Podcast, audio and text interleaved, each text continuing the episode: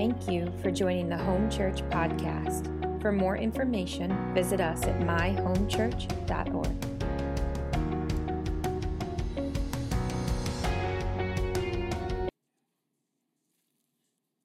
right.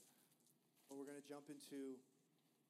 Listen, nothing has to change. Now we're just going to share the truth, and the truth is going to set us free, and we're going to keep beholding the Lord through His Word. Through His Word. So, if you can, let's just uh, we're going to jump in and just adjust to what God's doing here. So, we're going to get right into this. If you could turn with me in your Bibles to Matthew, Matthew chapter six.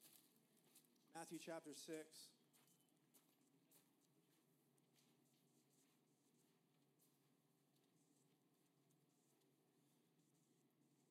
For the last uh, few weeks, I feel like we've been kind of putting out where we're going uh, in terms of teaching the word, and specifically, we, we've been talking about few of us. Caesar's really the one that actually God, God really used to awaken something in my heart with the names of the Lord, the names of the Lord, and and it's been uh, building up to this. God has moved differently over the last few weeks, but here we are today. We're going to engage in, in a teaching series on the names of the Lord, and in just a moment, I will get into Matthew six, but just bear with me. I just want to kind of lay some groundwork for us and, and why we're doing this. And uh, I want to just kind of speak big picture on the names of the Lord because honestly, a lot of things that we're talking about today of loving Him rightly and worshiping Him deeply, it's actually going to be all connected to what we're doing. The glory of the Lord.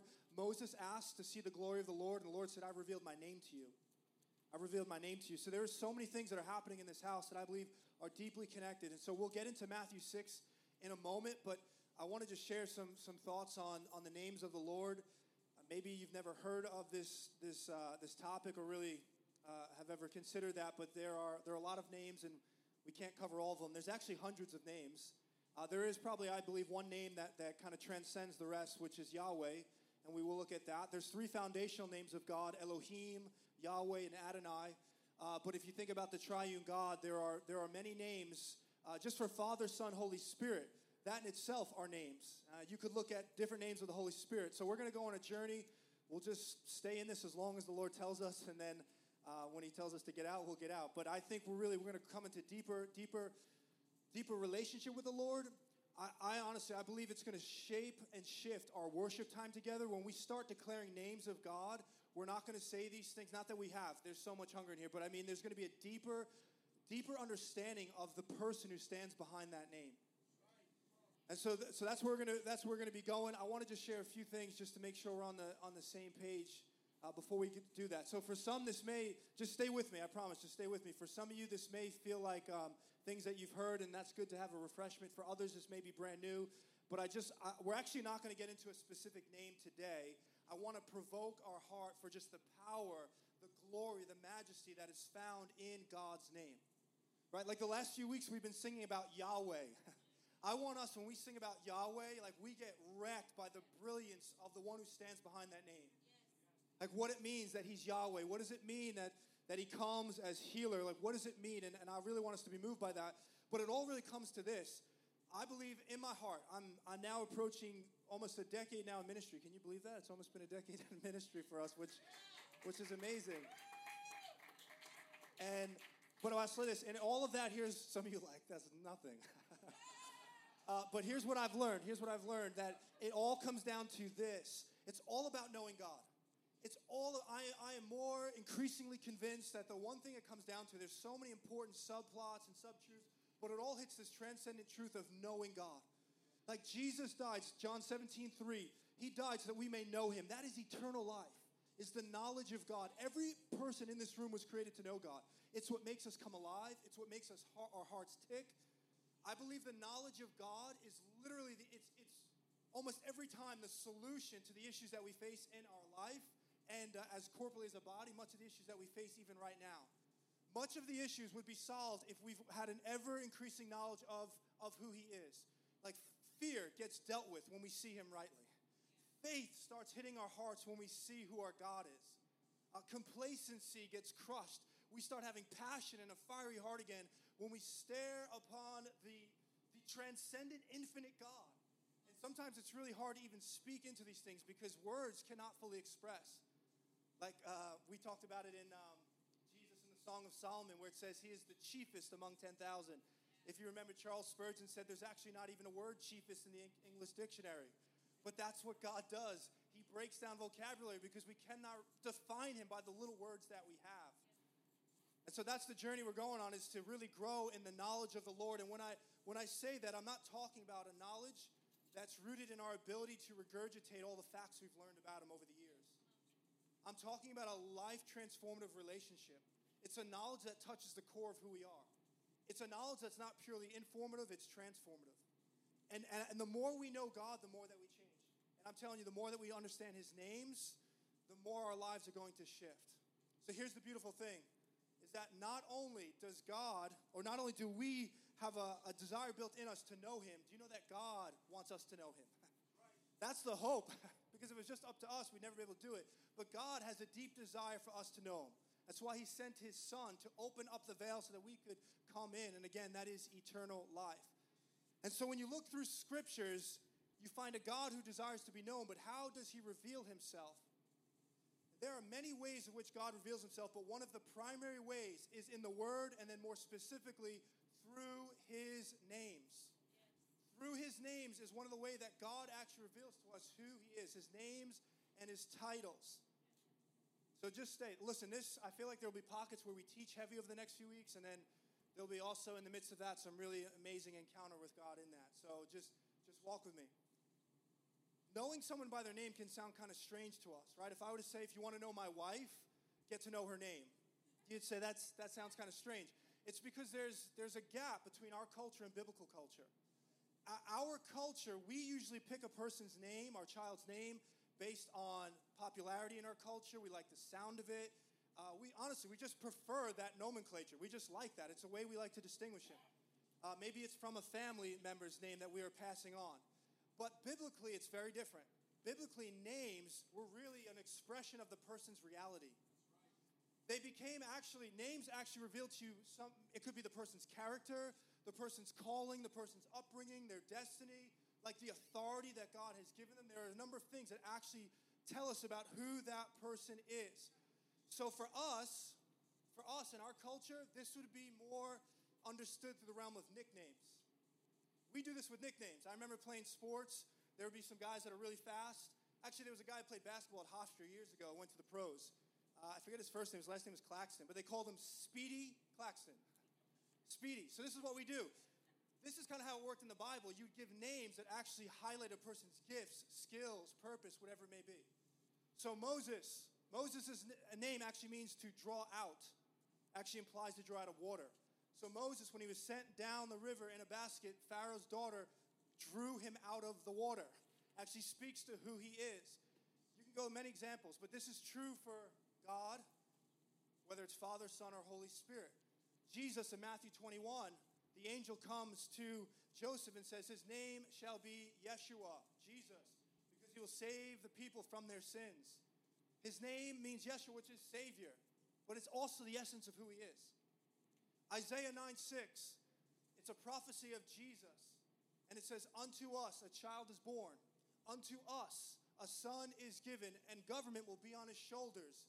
And his name, his name shall be called Wonderful Counselor, Mighty God, Everlasting Father, Prince of Peace.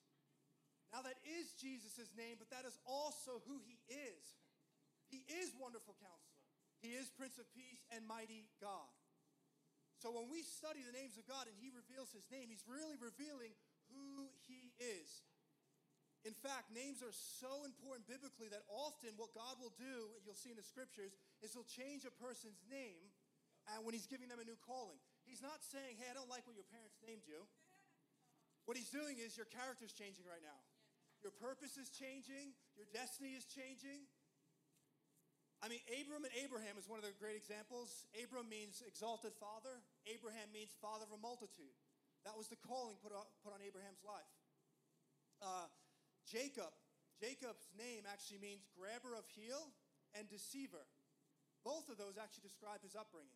When he was born with his twin brother Esau, he came out of the womb grabbing the heel of his brother.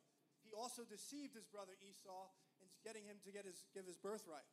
But later on, Jacob had an encounter with, with God, an angel of the Lord, and his name was changed to Israel, which means the one who prevails.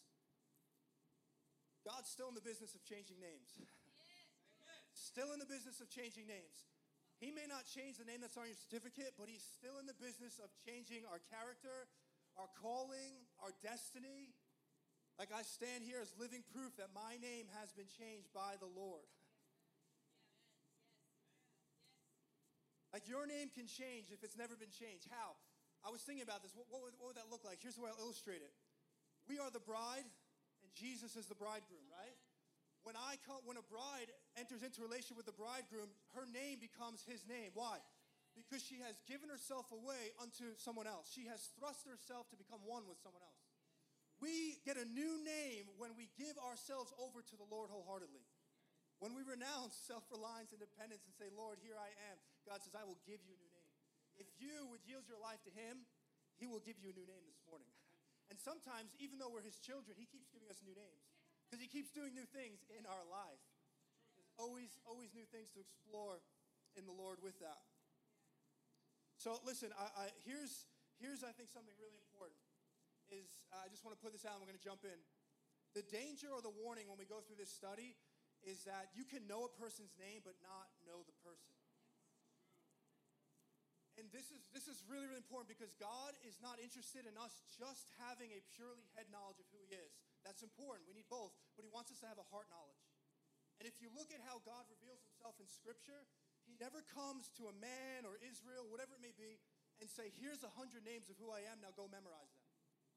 He comes in very personal, specific ways, in very specific situations, and reveals His name to them. And what's amazing is that the name He's revealing, He's actually fulfilling that moment. Why? So that they would have an understanding of the person who stands behind that name. That they would not just learn how to pronounce it in its original language, but they would know the one who stands behind it. Listen, I would be deeply grieved if someone asked my son, one of them, or my daughter, Caden, said, Tell me about your father. And if they went, My father's name is Andrew. My father lives in Mastic Beach. My father has provided a house. My father has done my father is a good father. Even though those truths may be wonderful, I would hope that they'd be able to express the relationship that I have with them. But so often we say, Who is God? And we say, My God is Alpha, my God is Omega, my God is this. Now we need to be able to do that, but I want us to go on a journey to have our hearts opened up to what that means, to the relational aspect. Because once that happens, then we have faith. And that's where the name, the power of that name really gets unlocked in our lives, is when there's faith for that. So my heart is that we encounter a heart knowledge of who God is in this. We get wrecked by his brilliance. My hope is that when we go through these names, it'll be like you're meeting God again for the first time. It'll be like you're meeting God again for the first time. My, my hope is that we don't just learn how to pronounce these names, but that we get rocked by encountering the power and the person behind these names. you know that in Revelation, I'm just reminded, Revelation 2, do you know that it says to one of the churches in Pergamum, the Lord said, To the one who overcomes, which overcoming is by faith in Christ, he says, To the one who overcomes, I'm going to give you a white stone, and on that stone is going to be a new name. And he says, Only you will know what it means. Isn't that amazing? Everyone in this room that overcomes by faith in Christ, the Lord says, When I see you, I'm going to give you a. What does that mean? Does that mean it's in a language that no one else knows? Perhaps. But I lean more towards the fact that it's actually names that people would actually understand, but they will not get the full depth of it because it comes from your personal history with God on this side of eternity. It's a name that people will see and say, well, that's a nice name. But you say, no, no, no, no, no. You don't understand. When I went through my hardest season, when I went through victory, whatever it may be, God saw me and He met me in this way. You have no idea what this name means to me. He's in the business of giving new names. So we're going to go on a journey, though. We're going to go on a journey of discovering the glory of God's names. And honestly, again, I just can't say it enough. The knowledge of God, I think, is going to explode in our hearts. And when we come in before Him, there's going to be just such reverence for the things that we are saying. So let's turn to, again, if you haven't already, Matthew chapter 6. We're going to look specifically at verses 9 through 13. By the way, just to kind of further the point of how his name reflects his essence, uh, Psalm, Psalm 9, 910 says this, and those who know your name put their trust in you. Those who know your name put their trust in you. Why? Because to know his name is to know him. To know his name is to know him. So let's look at this. We'll just spend a few minutes and then we're going to close in prayer. Matthew 6, verse 9 and 13, this is the Lord's Prayer.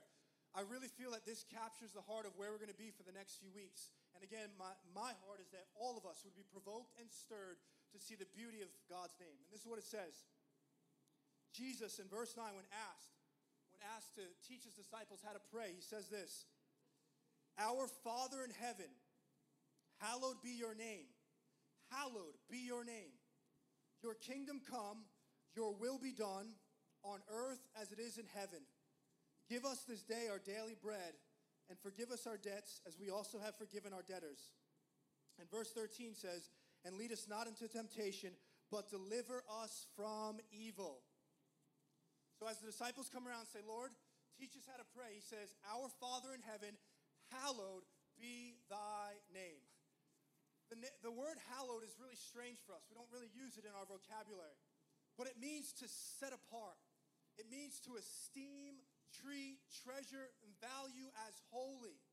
It means to admire, revere, magnify, glorify, adore supremely, cherish above all else.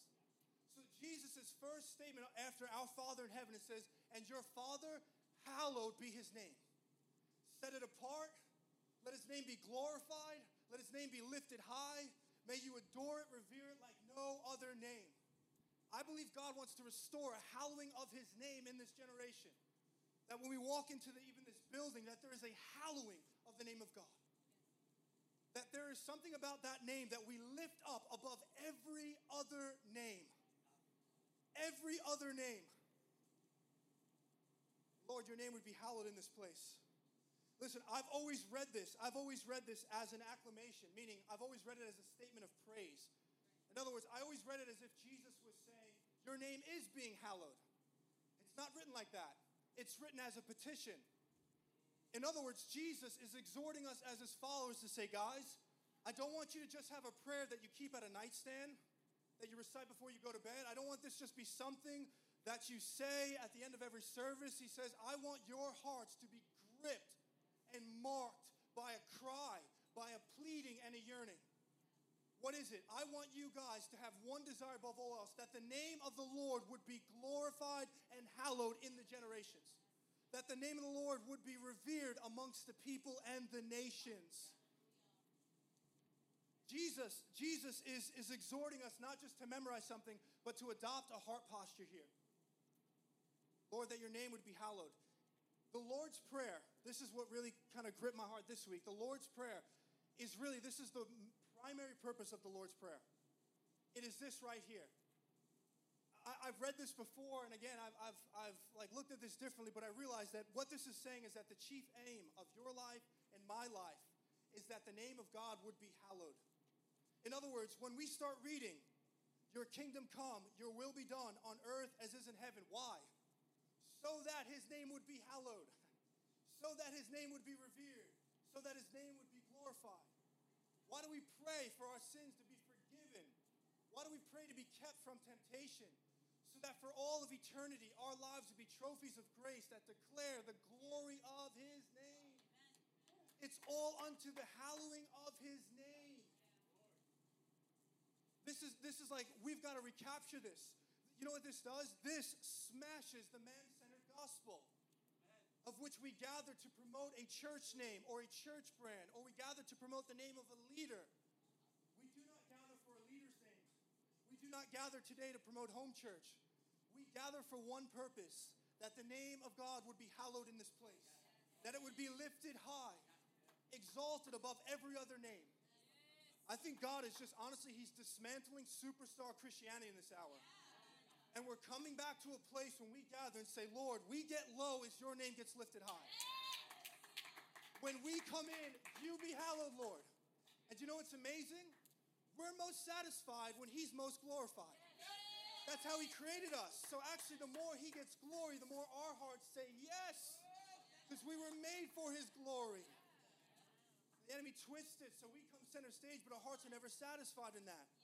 So we come in and say, Lord, throw the church branding out. We're not trying to promote our church. We're not trying to promote a person. God, be, let your name be hallowed in this place. Let it be lifted high. No matter what, in every aspect of my life.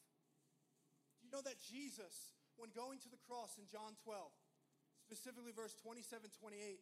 Jesus, as he's going to the cross, he has this dialogue with the Father. He begins to reveal how he processes this troubling moment. And he says this He says, Father, what shall I say?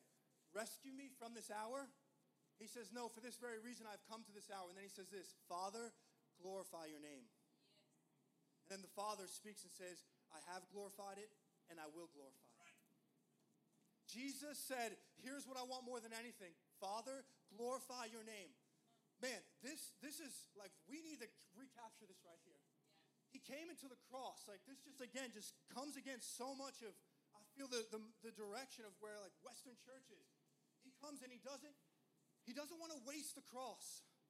He doesn't want to waste it. He says, Lord, let every opportunity be an opportunity to bring you glory. Jesus doesn't fall into a place of self pity. He doesn't say, man, woe is me.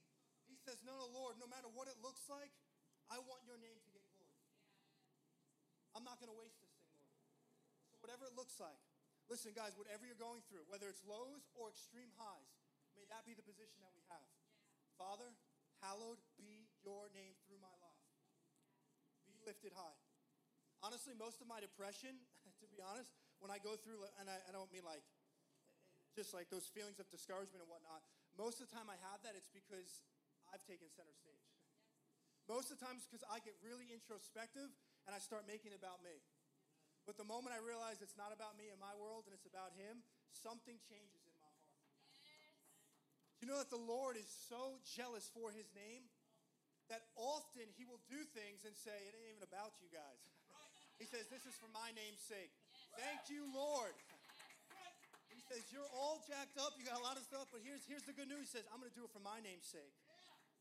You know, in 1 Samuel 12 22, I'll just read it. It says, For the sake of his great name, the Lord will not reject his people, because the Lord was pleased to make you his own. That is glorious news, but God is serious about his name. And so do we. We need to be serious about it too. We need to recapture the majesty and brilliance of this name. Just listen to some of these verses. Psalm 111 9. He sent redemption to his people. He has commanded his covenant forever. Holy and awesome is his name. Yes. Holy and awesome is his name. And listen, if you feel like I do at times, an outsider just seeing God's name like that, we can't muster it up. We're, the first step is just to acknowledge it and say, Lord, I want my heart to be moved by your names. When we sing of Adonai, Elohim, Yahweh, when we sing of the bread of life, when we sing of the comforter, God, I want my, I want my, my I want to tremble at that name. Psalm 124, 8. It's a psalm of deliverance. About God's mighty hand to deliver his people. As you get to the very end, the last verse, verse 8, it says this Our help is in the name of the Lord. Our help, our deliverance, our rescuer. It's in the name of the Lord. Do you know the power of his name? This is why the, the disciples, they were told, stop preaching in that name. Do whatever you want, but don't speak in that name. Don't speak in the name of Yeshua because that name has power. And when Jesus or Peter and John healed the man, they did it in the name of Jesus Christ of Nazareth. The name. of. There is power in that name. And when, what I want is us, when we say it, there's a faith on our end for what that name means. Yes, yes. So that we know in that name, darkness trembles. Yes. There's deliverance in that name when you're going through hard times to call out with faith. Say, God, my banner, my righteousness. The name of the Lord is a strong tower. We run into it. Psalm 91:14 says this, speaking of deliverance, because he holds fast to me in love. This is actually speaking about man holding fast to God in love. God says this, I will deliver him. Then he says, I will protect him because he knows my name. Psalms are often written in, in very poetic language, which means that the, multiple lines are actually onto one single point. So what's being expressed here is the same thing. It says, Because he loves me, meaning because man loves me, put your name in there. He says, I will deliver him. Because he knows my name, I will protect him. Which means one of the ways we express love for God is to know his names. Is to know his names and know his names rightly. Turn with me to Psalm 8. I want you to read, I want you to see this one if you would. Psalm 8, verse 1 and 2.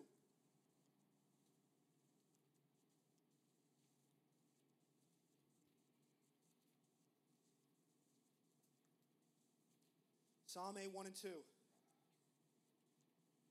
Come on, we're just getting stirred by the, the holiness and majesty and greatness of God's name.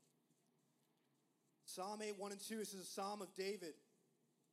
He says this He says, O Lord, our Lord, how majestic is your name in all the earth. You have set your glory above the heavens. Out of the mouth of babies and infants, you have established strength because of your foes, to still the enemy and the avenger. He says, O Lord, O Lord, how, how majestic is your name? How impressive, how lofty, how brilliant, how splendid is your name. Lord, there is nothing like your name. And here's the thing is in my life at times I'm saying, man, I feel like I've never really entered into that. I know the names, but why can I express that type of, of adoration for the name of God? Because look at the next verse. He says, out of the mouths of babies and infants. In other words, it's through the childlike that begin to erupt with this praise of the majesty of God's name.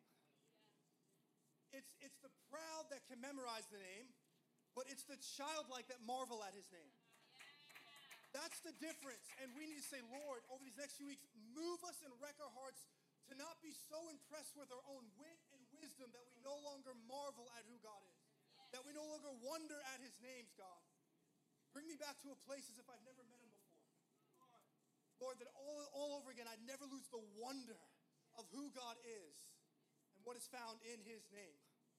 I don't want to just be able to pronounce his name. I want to know the power that is behind that name. You know what's amazing is that right after this, he says, Hallowed be your name. He says, Thy kingdom come, thy will be done. God builds his kingdom where his name is hallowed. The releasing of God's kingdom comes when we hallow the king's name. So turn with me over, we'll finish here in Exodus 20. Exodus 20. What is the opposite of hallowing God's name?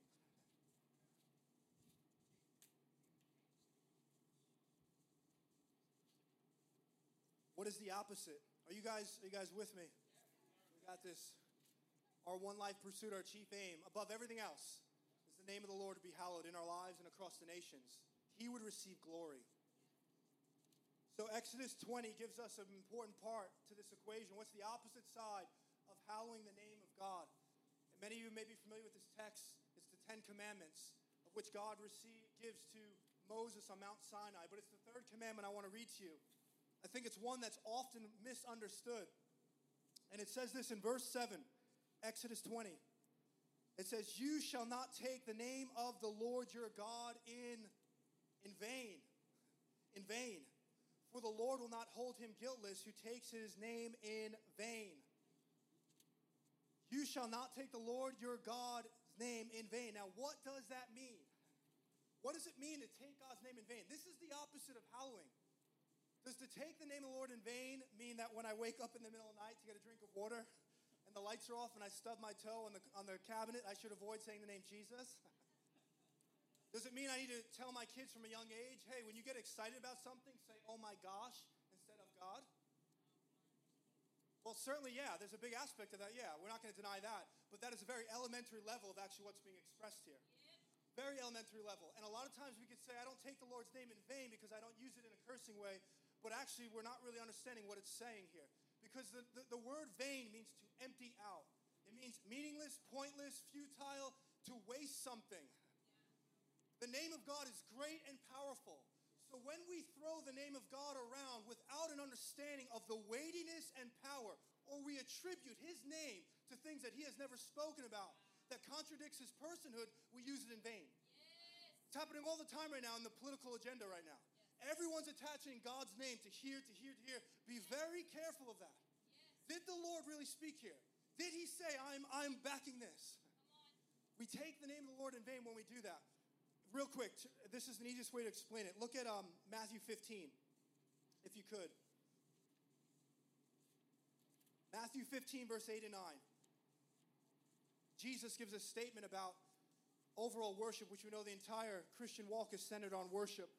And I think there's principles here that really teach us how we take the Lord's name in vain. Matthew 15, 8 and 9 says this Jesus speaking, quoting Isaiah. He says, This people, they honor me with their lips, but their heart is far from me. Ready? In vain, in vain do they worship me, teaching as doctrines the commandments of men. Two really important things. You say, okay, we want to hallow his name, we don't want to take it in vain. Vain means when we empty it out, it's insignificant, we treat it casual, we, we actually waste the power and majesty of that name. How do we actually do that? And I think right here gives us two things. Number one, it says we enter into a place of vain worship when we honor God with our lips, but our hearts are far from Him. Our hearts are far, which means we come into a place and we say the names of God, but again, it's void of faith. It's, it's, it's in a casual way. We actually don't fully understand the magnitude of the name that we are lifting up. Our emotions, there's a disconnect in what we're saying and our hearts, the emotions of our heart being invested in the name that. We're, we easily release it, but honestly, it's not moving us. We're not, we're not being like wrecked by the name that we are saying. It's void of faith. Listen, we use the name of God in vain when we come in here. We open up a prayer in the name of God. We close in the name of God, but in between, He's left out of the whole thing. Yes. This is this is something. This is using His name in vain. He said, "You just had a gathering in my name, but I wasn't even invited into this thing. I wasn't even the center attraction in this thing. This use His name in vain. We use His name in vain when our lifestyles contradict the one we say we belong to. So when we say, I'm a follower of Christ, I, I, I operate in the name of Jesus, yet my life is so counter that we're actually using his name in vain. Because we're attributing something that actually doesn't belong to his name. Look at the second part. It says, In vain do they worship me, teaching as doctrines the commandments of men, which means they replace the truth of God with opinions about who God is man's own thoughts about who God is. So the other way that we use the Lord's name in vain is that we use it in a way that's counter to who he is as a person. We, we, we say things that are actually man's opinion. It's actually the image of God that man has made rather than understanding how God has revealed himself to us. So that's why it's so important we're in the Word and we go through this study because we don't want to throw around His name based on our own desires. We want to say, God, how have you revealed yourself to us? And that's the, that's the definition that we're going to come underneath. Does that make sense? All right. So for these next few weeks, we're going to go into a place of where his name's going to be hallowed. It's going to be hallowed in this body. And I'm telling you, God's kingdom, God's kingdom, he builds there. I believe the more, well, the more that happens, the more activity we're going to see of the Lord. And now, no matter what the names say, now listen, this is what we'll do. There's, as I said, many names of God, but I want to simplify this. I don't know if we'll, we'll highlight specific ones maybe, but we're going to start with his three foundational names Yahweh, Elohim, and Adonai. Okay? These are not just names of God the Father, by the way. Like Jesus is Yahweh, Holy Spirit is Yahweh. These are names that describe the Godhead. Okay, so when we get rooted in these, we'll go out from there and see what the Lord does. All right. So I'm gonna, I want to pray. If uh, Mark could put on something, I want to share one last story,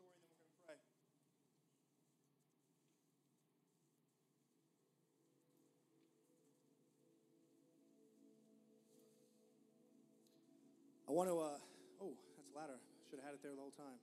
Ray always yells at me. He's like, I told you, man. I, I, was, I was reading a story.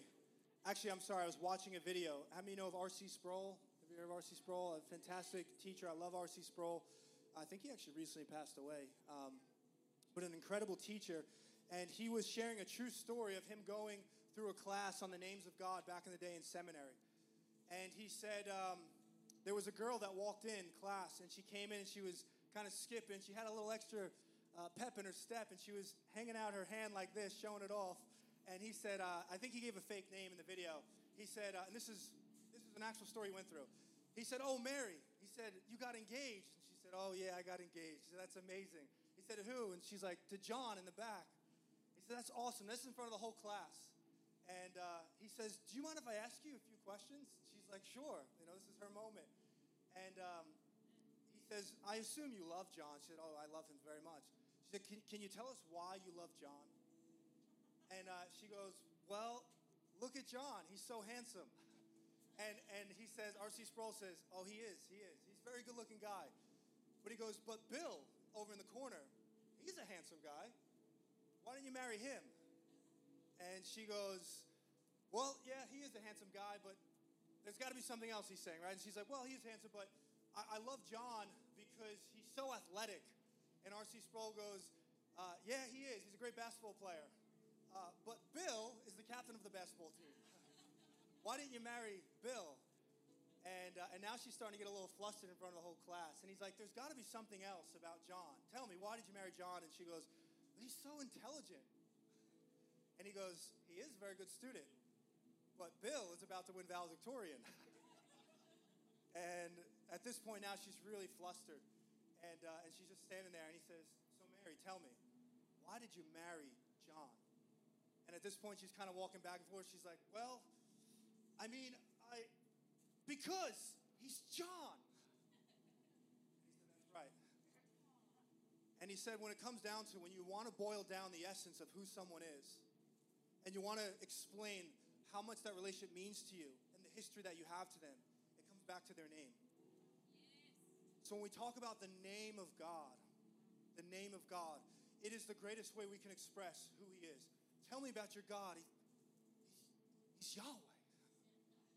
And His name is everything I want. And so that's the, that's the journey we're going to go on, is to discover the majesty of that name. Amen. Let's pray.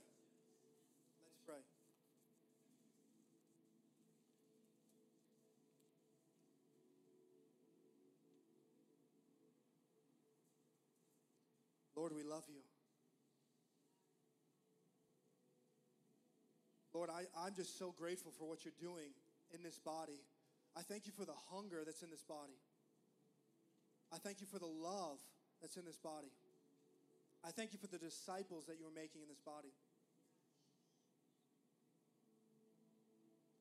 But Lord, right now, I just pray that our hearts would be moved by the greatness of your name. Lord, that we would come to hallow your name. I pray that that cry would mark every one of our hearts. That, Lord, above all else, we pray that your name is adored, your name is cherished, your name is magnified, your name is glorified. I pray, Lord, right now, that you would even begin to prepare hearts that as we go through names, I pray against just knowing the name and not knowing you. And I pray that over the next few weeks and the rest of our life, God, that we would come to know you in such an intimate way that when there's a need of provision, that we would see that you are Yahweh Jireh. Lord, that when there's a need of healing, that we would see that you are Yahweh Raphi. I pray that you would see you are the Lord who is our righteousness. I pray that we would see that you are the Lord who is our banner. I pray that we would see that you are a jealous God for us.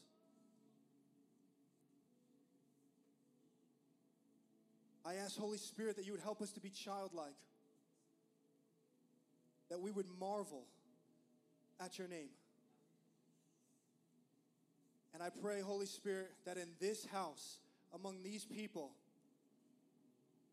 that it's the name of the Lord that is lifted and exalted above every other name. I pray for those that are struggling with, with who they are, their calling. Maybe they don't even know you. I pray, Lord, that you would give them a new name. I pray that they would yield their life to you. And That they would enter into union with you and you would give them a new name, a new beginning, a new purpose, new character, new life, new creation. So I pray you would seal all of this, Holy Spirit.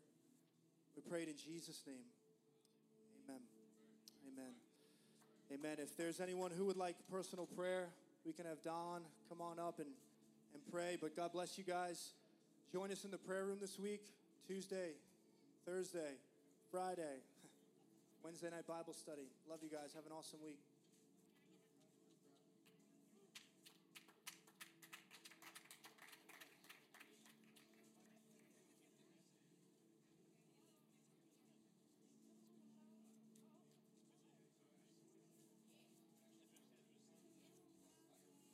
You are and to what you are doing. And I believe God is jealous to flip the tables of our hearts. He flipped the tables in, in the temple. And you know why he did that? It's for the sake of intimacy. Because he is jealous for you to experience what's happening. And I felt a godly jealousy for every person in this body. Now that we have four different sets going on, Like, I, and there's going to be more, but I'm hoping that it's one of those times works and get involved. Like, join into what the Lord is, is doing here. I don't want you to miss that.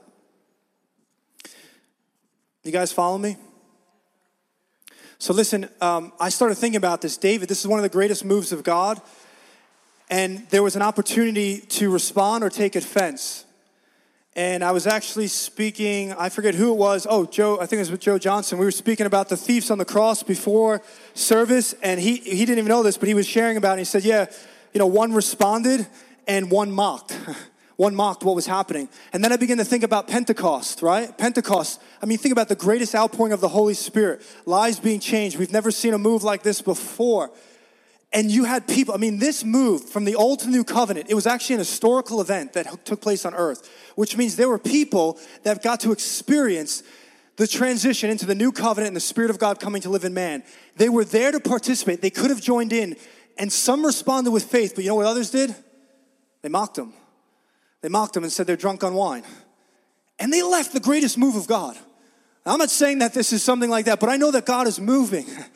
I know that God is, moving. and what I realize is that every move of God has a measure of offense built into it. It all of them do. It just like really hit me, and I said, wow, every time God moves mightily, there's a measure of it where you can either take offense or you can actually humble ourselves and join into what He's doing. Why? Well, probably because God is so much bigger than, than what we realize. So even though we do our best to write out our, our doctrinal statements, which are so good and so important, at the end of the day, He's an infinite God. And there are just some times where he moves beyond our 16 foundational truths. He just does, and we say, wait a minute, this doesn't line up with what I know. And because I don't understand this, this must not be God. That's a dangerous place to be in. Sometimes when God begins to move, it's because we don't understand it, or it places a demand on our life. This is where we're going next week or the week after of Psalm 132. David sacrificed personal comforts in his life to make a resting place for God. And what I find sometimes that when God is moving, what happens is it begins to confront that we've been living for a lot of other things other than just Him. And that demand begins to confront us, and we can be offended by that. Sometimes just the simplicity of Jesus can offend us. What do you mean? There's got to be more than this, or we got to do this, you got to tell people this, and you start leading people to Jesus, and that can be offensive. And I want us to to our hearts. All right, so last, last scripture. Turn with me to Luke 7 really quick, and we'll close here.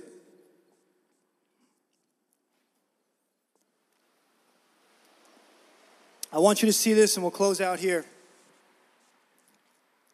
Luke chapter 7, and I'm going to read verses 44 to 47.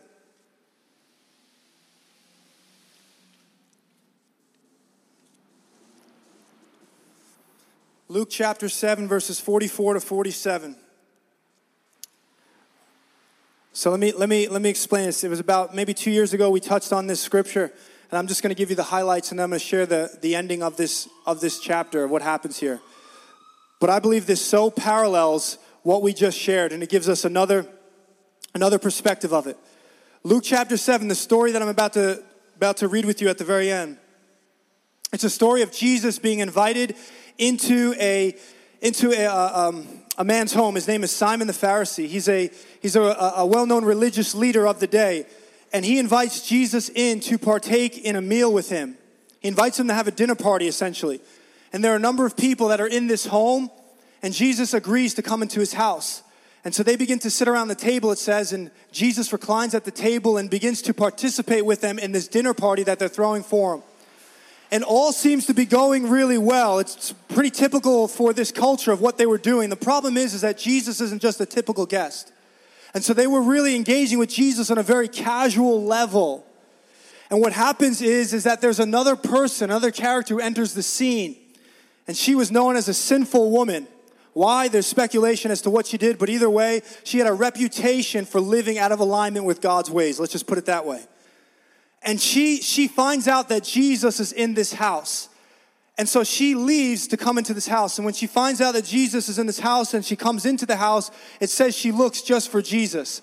I think like this is such a beautiful picture of what's happening in the church and in our body. She says, I'm coming into this house and I'm here for one reason. I'm here to meet with Jesus. And she goes out of her way to find Jesus. And when she comes to Jesus, it says that she falls on her knees before Jesus. Now picture this scene. They're all just having a dinner party. I mean, they've got a schedule set up and they're just going according to plans. And then this woman comes into the midst of this dinner party, falls on her knees, and says she breaks an alabaster jar of oil, very expensive, and begins to anoint his feet.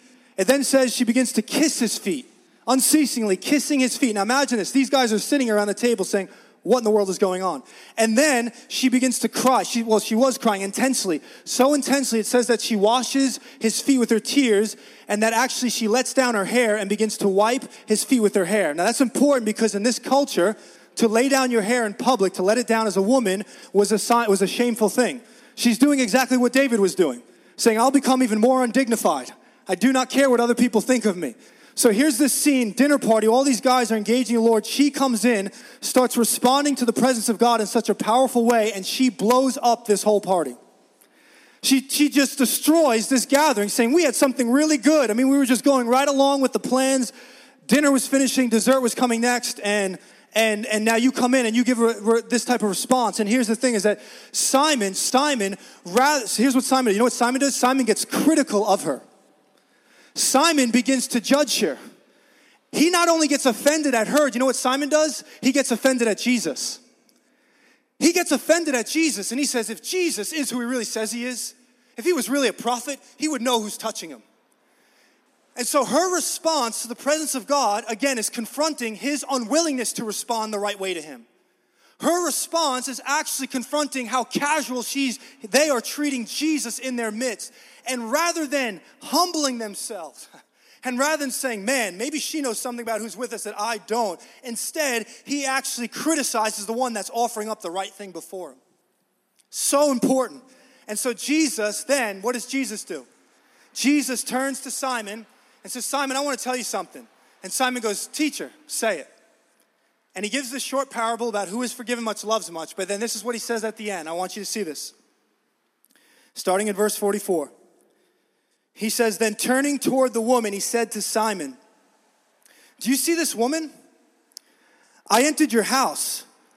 You gave me no water for my feet, but she has wet my feet with her tears and wiped them with her hair. And verse 45 says, You gave me no kiss, but from the time I came in, she has not ceased to kiss my feet. He says, You did not anoint my head with oil, but she has anointed my feet with ointment. Therefore, I tell you, her sins, which are many, are forgiven, for she loved much. There's that idea. We love God corporately. What does that look like? This is what it looks like. We say, Oh, I, I walk in the first commandment. This is what loving God looks like. like th- th- there's, a t- there's a response that comes to really saying, I love the Lord. And it says, But he who is forgiven little loves little. And here's the point I want to close with here. I think it so parallels what happened with Michal and David. Is that Jesus says, Simon, I came into your house. I came into your house and you gave me nothing to drink, but she has not stopped crying over my feet and she's wet my feet. You gave me no oil to anoint my head, but, but this woman has anointed my feet. You gave me not a kiss of greeting, but she hasn't stopped kissing my feet. In other words, Simon, I was so ready to meet with you this way. Simon, I was so ready to receive your kisses. I was so ready to receive your oil. I was so ready to receive your tears, but you did not offer them to me. I would have met you this way. I would have been able to say a same response about you, but you didn't offer that to me. And I believe like the saddest part is that Simon missed out. Because at the end of the day, like we all have te- what is tears? Our pains, things that go on in our life, our kisses, our affections. Like as great as to have a wife that's still a taint, it's still a there's still brokenness there. So uh, like he's he's perfect love. My my oils, my resources. What he's saying is Simon, I would have received those things but you didn't give them, therefore you still carry them. therefore, you still haven't found a place to give them. And in the end, it's like Simon leaves that house as the one missing out. Man, I want us to be a house of, of, of this woman. We don't even know the sinful woman. She's all she knows is she's the sinful woman, but her response was proper. And I promise you this: you start coming around the what's happening here and you start offering up your affection to the Lord, you start offering up your tears to the Lord, you start offering up your oil before God, I promise you, like He's gonna respond back and you will find everything that your heart's been looking for. All right? I'm gonna ask the worship team to come forward.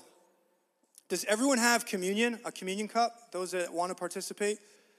If you don't, if you raise your hand, I can have an usher come around.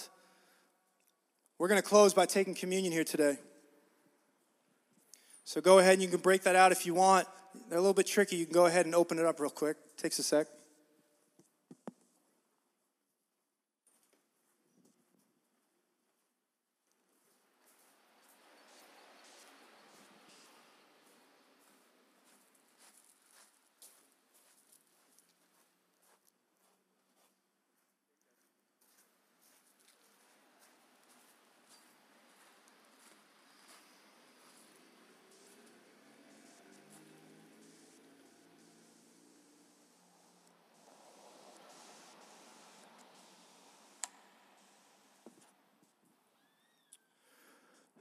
Everyone's got one.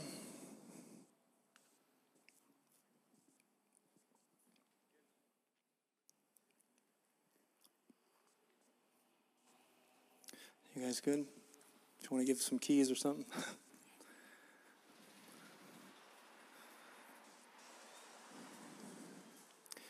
so I've really felt led to just close here.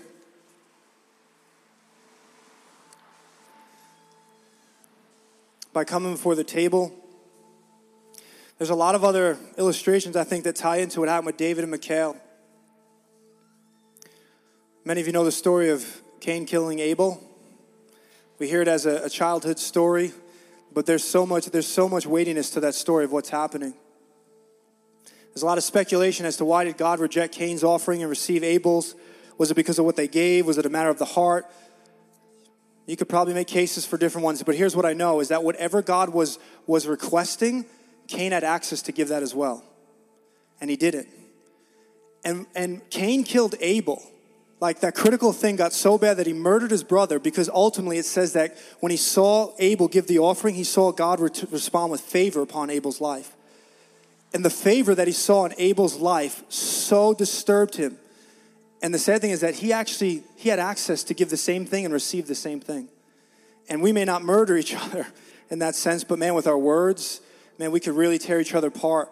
And the whole purpose of this is for us to be unified, to be unified in what we're going after, and to give people like freedom to really pursue the Lord, worship the Lord, celebrate that He is not just with us in a building, but in our bodies. And so, what I want to do is, I just want to close by taking uh, taking Holy Communion here together. And I want to, um, I just want to put this before you that when we took, we did communion series earlier on in this year, we had mentioned about the importance of coming before the table rightly. And what that means is it's not about you getting yourself right, because that will never happen. When, when we come to this table rightly, it's about us coming in, in sincerity, in truth, and honesty, which means that, that there's stuff going on in our life. We don't hold that, but we come before Him and we say, Lord, like, man, I need, I need you to like deal with this. And the beautiful thing is that when we come in this honesty and we come in this transparency, like He meets us, grace meets us. It's a person. And you find like healing comes to our hearts, and that stuff that we're holding on to begins to break. And these wounds can actually minister to you. I mean, think about Jesus. If there's anyone, if there's anyone who understands what it's like to be on the wrong side of being mistreated, on the wrong side of a critical voice, it's Jesus. And yet he laid down his life for the very one who would betray him in this room. And so I really think there's something that can take place here. And uh, I'm just going to ask you to just close your eyes for a moment.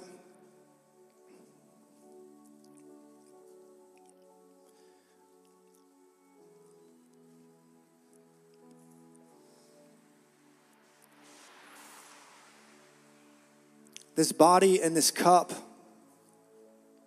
it's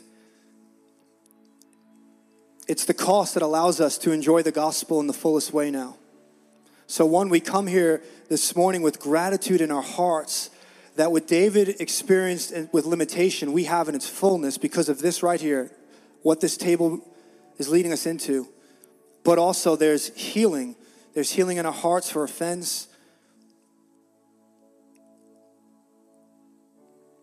And so, Lord, I just pray that as we come to partake of your body and your blood, I pray that by the Spirit that you would you would really weaponize these this meal, and you would you would make it something that just confronts and heals. In Jesus' name, I pray that you would you would, you would lead us into a unity in where, in where we are going. I pray for a Psalm 133 blessing on this house. I pray, Lord, that we would give you what you've always desired in this body. I pray, Lord, that we would be a house of Davids. Thank you for your mercy, God. Thank you for your patience. That is all summed up right here. And so, this bread, take this bread. Lord, I pray that as we partake of this bread, we would remember your wounds. We would remember your body that was broken, that brings wholeness and healing to us. And I pray, God, that as we partake together, I pray you would bring healing, wholeness, emotionally, physically, mentally, spiritually. In Jesus' name, let's partake together the bread.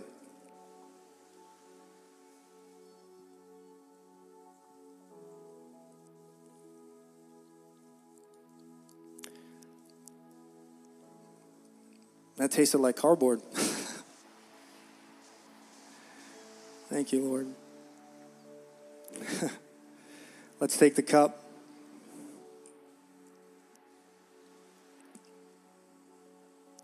Yeah, thank you, Lord, for your blood that was poured out.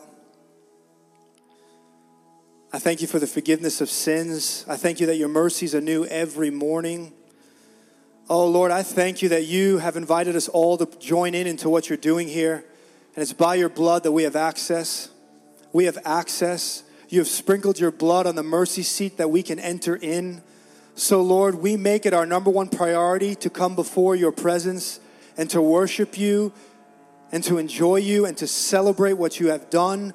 And I pray, Lord, that as we partake of this cup, that just that, that, that, a breaking would happen over all of our lives, that there would be a new freedom, a new joy that we step into, new expressions of worship, new responses to, to what you have done and what you have paid for, Lord. I pray you would call out prophetic giftings and the arts and, and drawings and paintings and flag dancing, Lord, that God, that we would become a celebratory body. Lord, we would celebrate night and day that you are with us.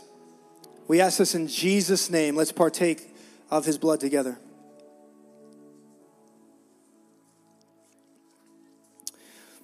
Amen. Amen. All right, guys. If there's anyone who needs prayer specifically, you can always come up. Worship team is going to worship a little bit longer, so you can come up and, and pray. But if not, we'll see you this week in some way. Revelation study, Beholding Night Friday night, and we'll see you guys next Friday for Love Day, all right? God bless you guys.